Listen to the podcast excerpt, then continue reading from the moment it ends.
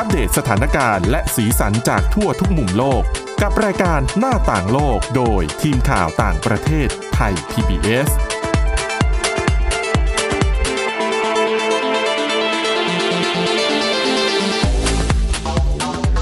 วัสดีค่ะ คุณผู้ฟังขอต้อนรับเข้าสู่รายการหน้าต่างโลกค่ะ วันนี้ก็พบกับทีมงานนะคะ จากฝ่ายข่าวต่างประเทศของไทย PBS ค่ะ วันนี้มีเรื่องราวที่น่าสนใจหลายเรื่องเลยนะคะ ก็วันนี้นะคะเราจะได้พูดคุยนะคะกับคุณทิพย์ตะวันธีรนัยพงศ์นะคะ จัดรายการมาจากที่บ้านแล้วก็ดิฉันสวรักษ์จากวิวัฒนากุลค่ะ สวัสดีค่ะค่ะ ก็เรื่องราววันนี้อย่างที่บอกน่าสนใจนะคะอ่าเรื่องแรกเนี่ยก็จะเป็น เอ่อเรื่องราวเกี่ยวกับการทำศัลยกรรมความงาม เขาบอกว่าในช่วงโควิดระบาดเนี่ย หูคนญี่ปุ่น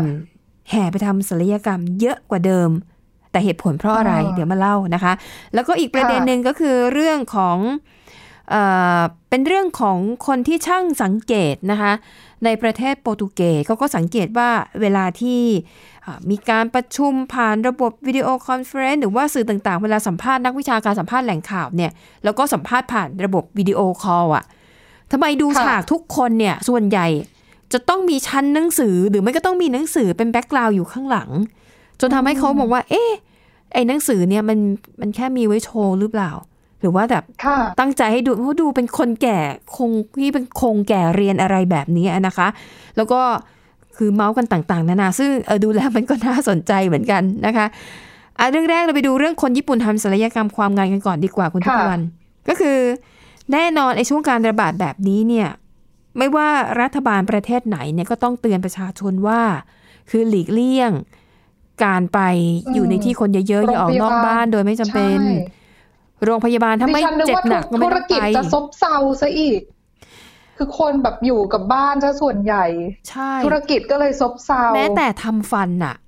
ดิฉันน่ะอ๋อยังเคยเห็นเลยทำไม่ได้อะบางที่เขาบอกเลยนะว่า ถ้าไม่จำเป็นน่ะ อย่าไปไม่ควรไอ้พวกอะไรนะอืมขูดหินปูน อุดฟันหรือว่าเอ่อเสริมความงามเกี่ยวกับช่องปากอะช่วงเนี้ยเขาก็แบบไม่ทำเลย เพราะว่าทันตแพมันทเสี่ย์ยงกับ ใช่กับคนไข้เราต้องอยู่ใกล้กันนะคะใช่แต่บางคนปวดฟันไงก็ไม่ได้จะบอกว่านะดิฉันเนี่ยแหละที่ฉันได้โมโหตัวเองว่าอยู่มาอ๋อร้อยวันพันปีไม่มีปัญหาเรื่องปวดฟัน แต่พอเขาเข้าค่ะแบบว่าเอ่อใช้มาตรการเข้มงวดน่ะ แค่วันที่อ๋อสองอะที่เขาใช้มาตรการปิดเนี่ยเดี๋ยวจะปวดเจ็บฟันเลยปวดเลยปวดเส้นประสาทลากฟันปวดแบบนอนไม่ได้ มีชีวิตอยู่ไม่ได้อะ วันนั้นฉันก็ขับรถตะเวนแล้ววันนั้น work from home พอดีทำงานเสร็จก็ค่ะขับตะเวนรอบย่านที่อยู่ ไม่มีร้านหมอฟันเปิดเลย แล้วก็เศร้าโรมางพกยาบาลก็เข้าไปไปมาแล้วแผนกทันตกรรมมีไหมคะปิดอ๋อเจ้าดิฉันน่ะบอกทำยังไงก็ได้ค่ะ ตอนเนี้ยขอให้แบบความปวดมันบรรให้เทาหายปวด ไม่งั้นกินไม่ได้นอนไม่หลับจริง ๆ เวลาคนปวดฟันจริงนะอะถ้าคุณผู้ฟังเคยปวดนี่ใช่ต้องเข้าใจดิฉัน ดิฉันก็ว่าโอ้ไม่ไหวแล้ว แล้วรอดมาได้ยังไงคะ ก็คือดิฉันไปโรงพยาบาล ปรากฏว่าเขาบอกแผนกทันตกรรมปิดนะคะ บอกไม่เป็นไรค่ะงั้น ขอยาแก้ปวดที่แรงที่สุดที่คุณหมอจ่ายให้ได้ เขาก็อ๋อไปหาหมอแผนกอายุรกรรม คุณหมอก็ให้ยาแก้ปวดแก้อักเสบอะไรมา คือทำได้แค่นั้นไงฉันก็แบบปลงแล้วล่ะ แล้วก็ระหว่างขับรถกลับบ้าน ก็โชคดีมาก ไปเหลือบไปเห็นร้านหมอฟันร้านหนึ่งเขาเปิดเป็นปกติเลยอ๋อก็เลยเดินเข้าไปแล้วเขาบอกว่าเออถอนให้ได้นะ คือเขาทำให้ทุกอย่างแต่ว่าต้องต้องนัด แต่ไม่เป็นไรโชคดีที่เย็นวันนั้นอะเขามีคิวว่างฉันก็รออีกสักไม่กี่ชั่วโมงแหละ แล้วก็วันนั้นก็ได้จัดการก็ถอนออกไปเรียบร้อย ก็เลยคิดแบบดูซิแล้วอยู่มาตั้งนานเนี่ย ไม่เป็นไม่เป็นอะไรทำไมมันต้องมาเป็นวันที่ร้านหมอฟันทั่วประเทศน่าจะปิดน่ะ ดิฉันก็เข้าใจแหละคุณหมอก็คงจะอืมมีความกังวล แต่ฉันก็เลยถามทางร้านหมอฟันร้านนั้นนะคะ ว่าเอาแล้วทำไมเขายังค่ะเปิดอยู่ในขณะที่ส่วนใหญ่อะปิดไปแล้วเขาบอปิดกว่ากันหมดแล้วค่ะ คุณหมอเนี่ยบอกว่าเขาเชื่อมั่นว่าถ้าเราใช้มาตรการควบคุมที่ดี มีการอืมใส่หน้ากากอนามัยอ่าล้างทำความสะอาดอยู่เสมอ แล้วก็ตรวจวัดคนไข้แล้วไม่น่าจะมีไข้เนี่ย ก็น่าจะปลอดภัย แล้วคุณหมอเขาบอกว่า บางทีก็เข้าใจว่าบางคนเนี่ยมันเลือกไม่ได้แหละไอ้ความปวดฟันน่ะ อืมถ้ามันมีเคคือสบางออย่างย่างดิฉันน่ะคือถ้าปล่อยไปได้เนี่ย ทนได้ก็ทนแต่ว่าบางอย่างเมันอยู่ไม่ได้รองไม่ได้ไงใช่ถ้านะคะรองไม่ได้เนี่ยยังไงก็ต้องเอาออกอะนะคะ อืมนะก็ต้อคะงจัดการใช่ก็ถือว่าเป็นโชคดีของดิฉันที่ขับไปเจอร้านบังเอิร้านญนี้เจอพอดี และร้านเนี้ยอาทิตย์หนึ่งน่ะเขาเปิดทำการแค่สามวัน คือเขาลดชั่วโมงในการทำงาน แล้วดิฉันโชคดีค่ะมากที่ไปวันที่เขาเปิด พอดีเออใช่นะคะ และเช่นเดียวกัน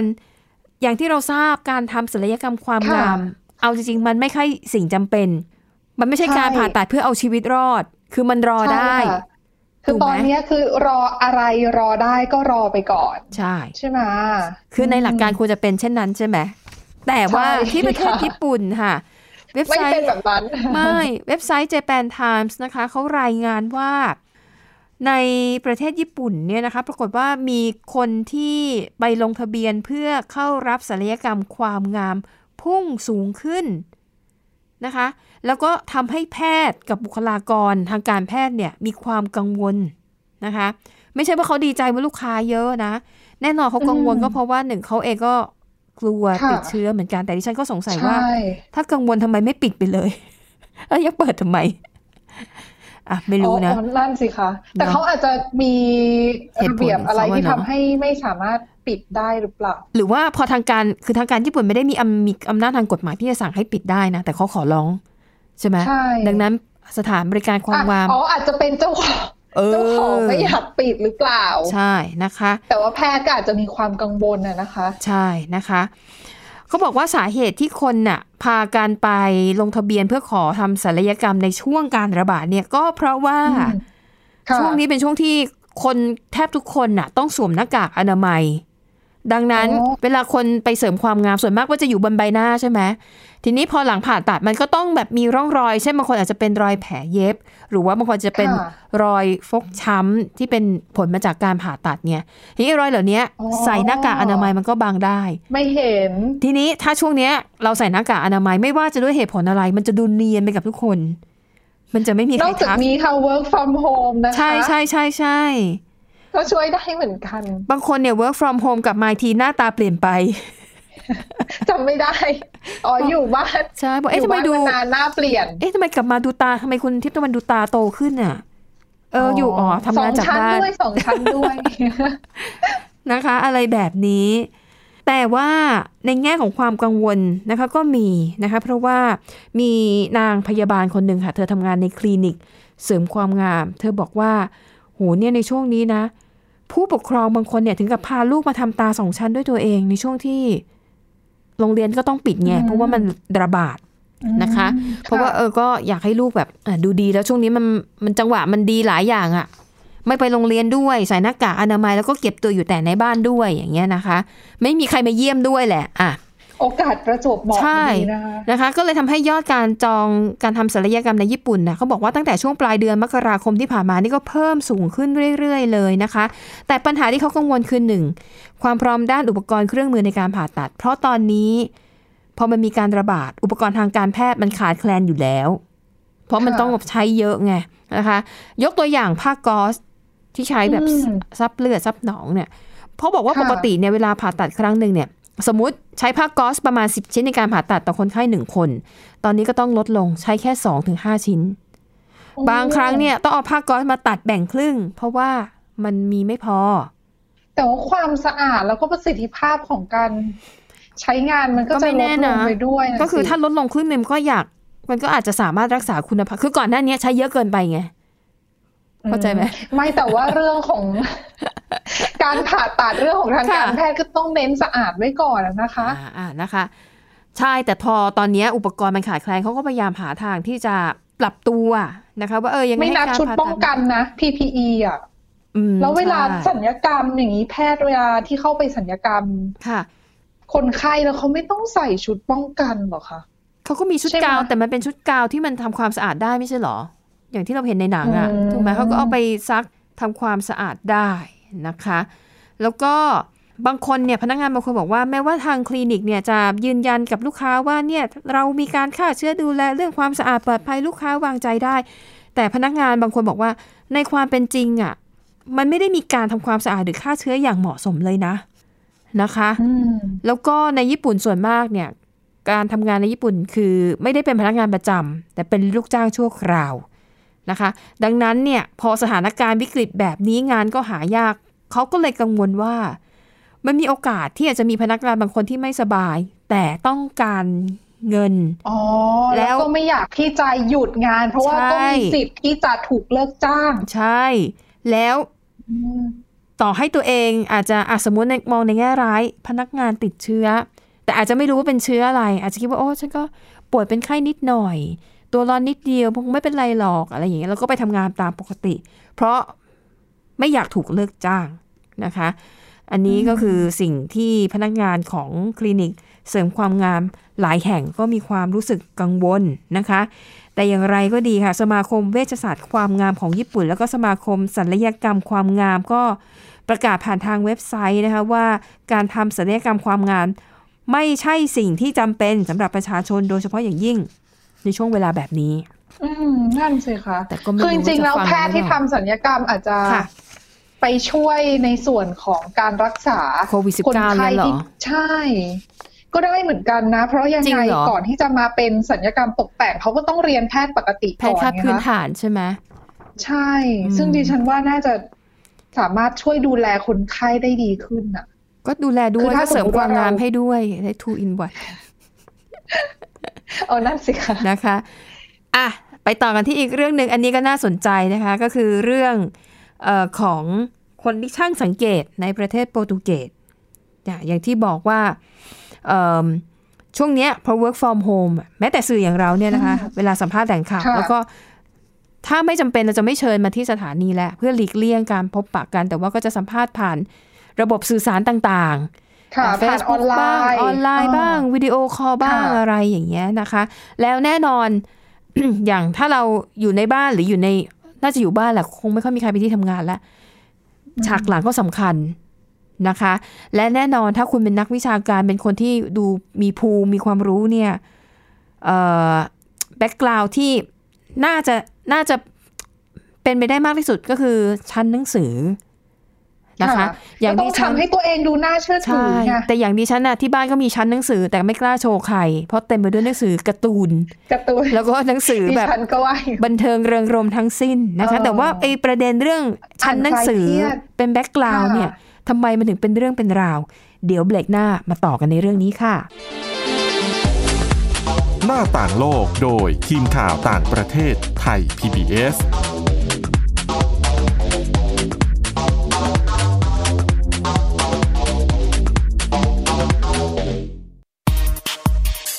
ราะวิทยาศาสตร์อยู่รอบตัวเรา มีเรื่องราวให้ค้นหาอีกมากมาย เทคโนโลยีใหม่ ๆ เกิดขึ้นรวดเร็วทำให้เราต้องก้าวตามให้ทัน อัปเดตเรื่องราวทางวิทยาศาสตร์ เทคโนโลยี และนวัตกรรมที่จะทำให้คุณทันโลก กับรายการ s c i e n t e c h ทุกวันจันทร์ถึงวันศุกร์ทางไทย PBS Digital Radio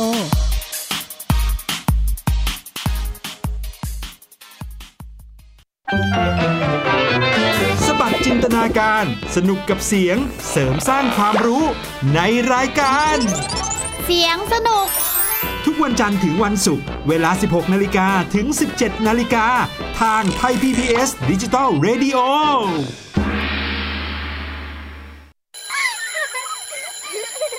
โรงเรียนเลิกแล้ว กลับบ้านพร้อมกับรายการ Kids Hours โดยวัญญาชยโย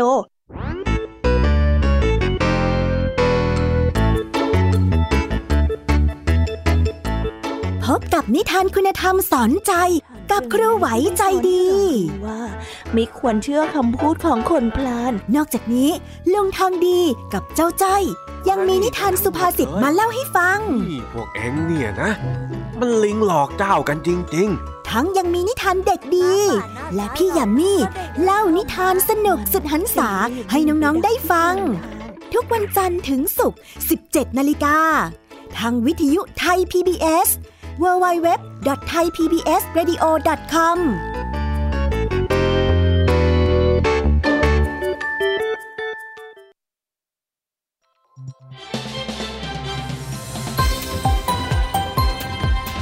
คุณกำลังรับฟังไทย PBS ดิจิทัล Radio วิทยุข่าวสารสาระ เพื่อสาธารณะและสังคม หน้าต่างโลกโดยทีมข่าวต่างประเทศไทย PBS「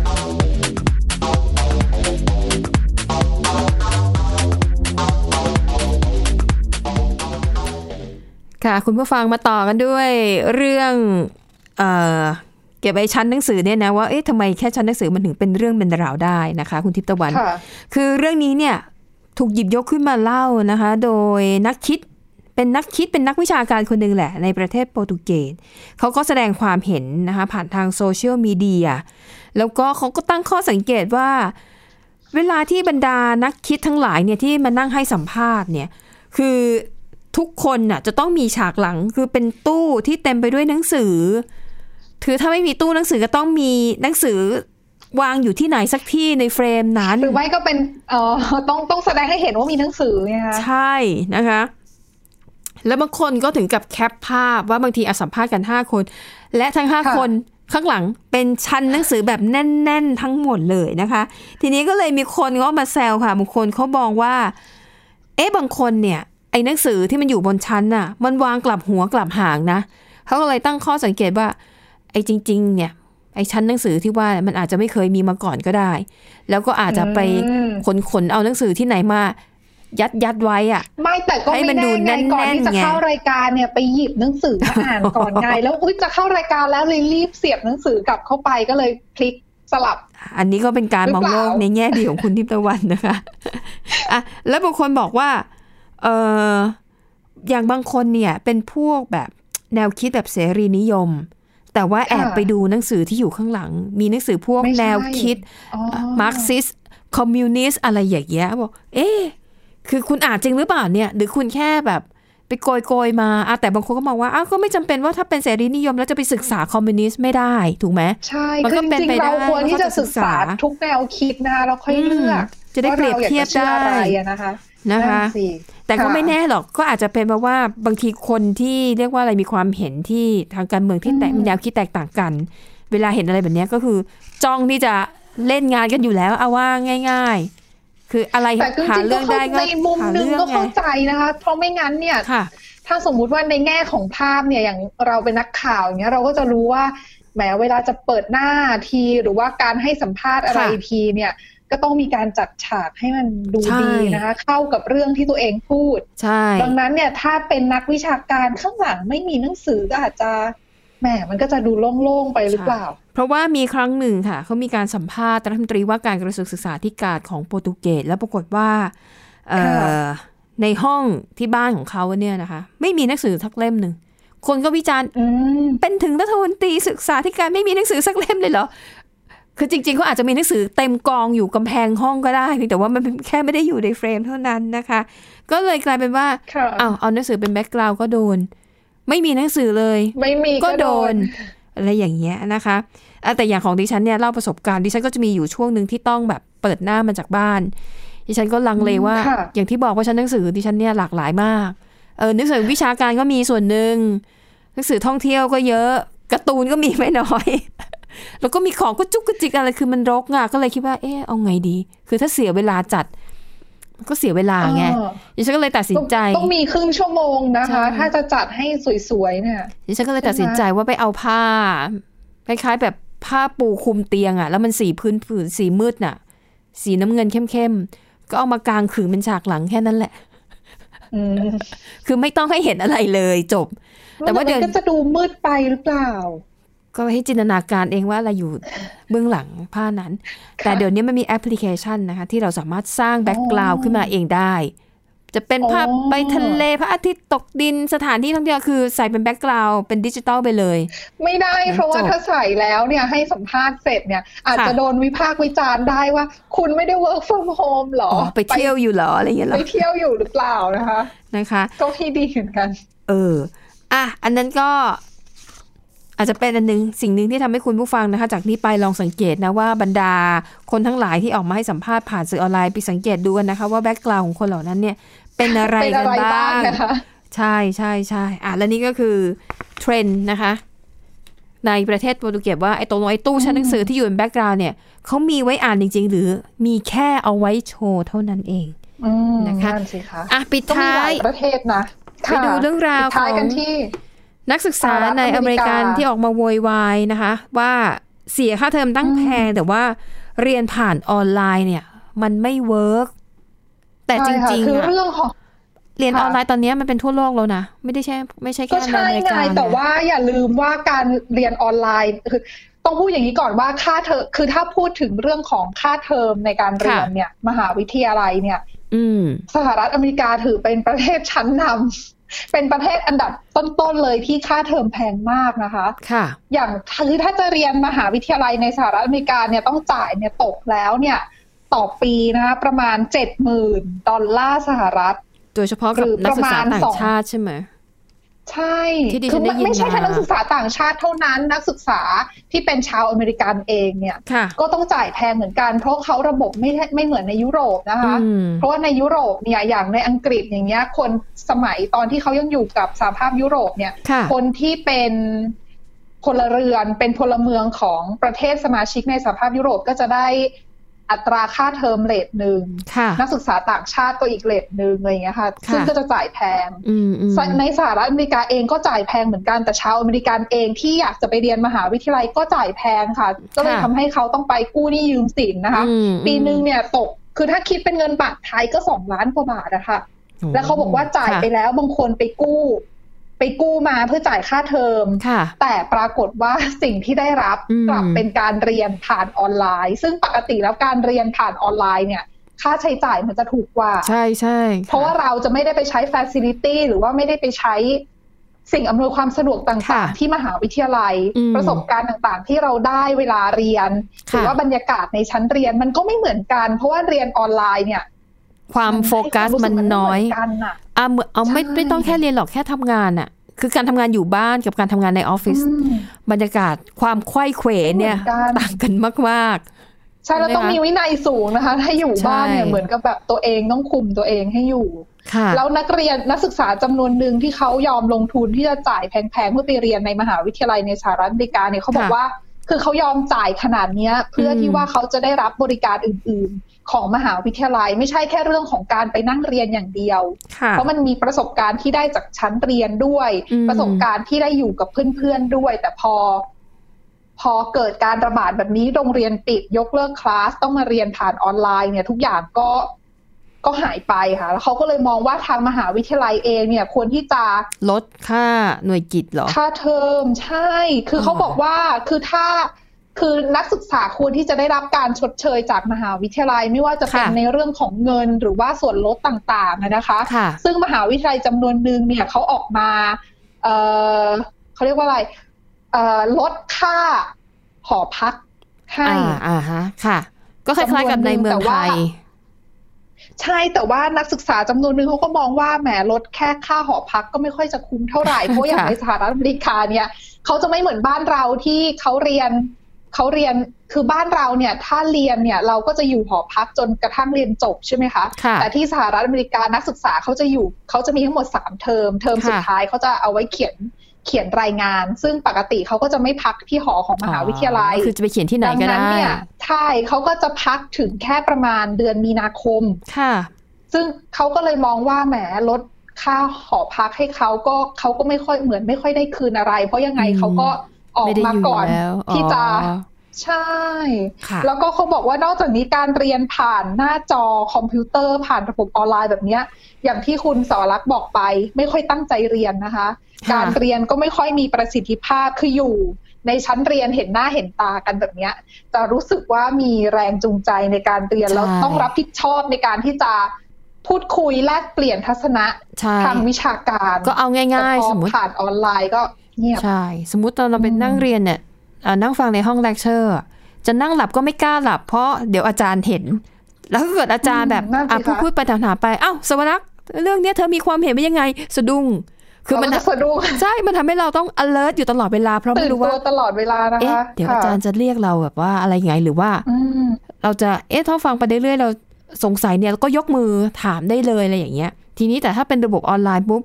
อาจารย์ไม่รู้หรอกว่าเราอะ กำลังเราจะนั่งกินขนมอสนยู่ใจมากน้อยเออแค่ไหนนะคะใช่ไหมอาจจะแบบเราก้มๆอยู่นึกว่าเราเขียนเลคเชอร์อยู่นะคะใช่ที่ไหนเขียนได้สิ่งที่อาจารย์บอกเปล่านั่งจดอะไรไม่รู้ หรืออาจจะเล่นก็เป็นมือนึงได้นั่งเล่นเกมอยู่ก็ได้นั่งไล่อ๋อเลื่อนดู Facebook อยู่หน้าจอก็นั่งใช่ฟังค่ะอาจารย์อะไรอย่างเงี้ยนะคะ ซึ่งที่ผ่านมาเนี่ยก็ได้ได้ยินความเห็นทั้งจากฝ่ายของอาจารย์ และฝ่ายของนักศึกษาที่ต้องเรียนสอนผ่านระบบออนไลน์ ทุกคนบอกใช่ตรงกันเลยว่าไม่ work นักศึกษาบางคนใช่บอกว่า เรียนแล้วไม่เข้าสมองเลยอะอืมนะคะ วิชาที่เรียนก็เกี่ยวด้วยนะคะ คือค่ะบางวิชาเนี่ยที่แหมฟังฟังๆแล้วก็จดจดๆเนี่ยก็เรื่องหนึ่งแต่บางวิชาเช่นสมมติวิชาศิลปะอย่างเงี้ยค่ะต้องมีการวาดการเขียนอาจารย์ต้องมาดูแบบเนี้ยเออการเออทำผ่านใช่ออนไลน์มันก็ค่อนข้างที่จะลำบากนะคะ นอกจากนี้ค่ะการเรียนผ่านระบบออนไลน์ยังส่งผลกระทบไปถึงการออกใบประกาศนียบัตรอีกด้วยอืมคือ เรื่องนี้ถึงขั้นที่นักศึกษาบางคนนะคะ ยื่นฟ้องต่อศาลในสหรัฐอเมริกาเลยค่ะฟ้องมหาวิทยาลัยเอแล้วก็อ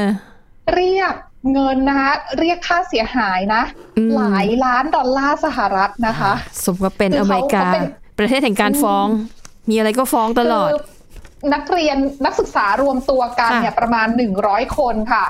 ฟ้องมหาวิทยาลัยไมอามีในรัฐเออฟลอริดาค่ะค่ะ ก็เพราะว่าสาเหตุก็คือมหาวิทยาลัยนี้อืมเขาออกใบประกาศนียบัตรที่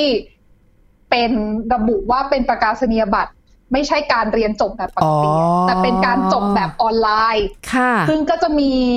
มีศักดิ์ และอ่าสิ่งใช่มีศักดิ์ศรีตะต่ำกว่า การไปเรียนในชั้นระบบปกติอืมใช่ซึ่งค่ะเขาจ่ายเงินการไปเรียนในชั้น แต่ว่ากลับได้ใบประกาศแบบเป็นออนไลน์อืมขึ้นมาอย่างเงี้ยค่ะค่ะ เขาก็ได้รับผลกระทบก็เลยยื่นฟ้องกันไปค่ะ อันนี้ก็เป็นผลกระทบที่เกิดขึ้นนะคะ กับเรื่องของการเรียนการสอน ซึ่งเกิดขึ้นทั่วโลกแหละนะคะ แต่วันนี้เอาในส่วนของอเมริกามันเล่าให้ฟังกัน และวันนี้หมดเวลาแล้วนะคะ ขอบคุณคุณผู้ฟังสำหรับการติดตามกลับมาพบกับเราสองคนและทีมงานได้ใหม่ในตอนหน้าสำหรับวันนี้ สวัสดีค่ะ สวัสดีค่ะ Thai PBS podcast. View the world via the voice.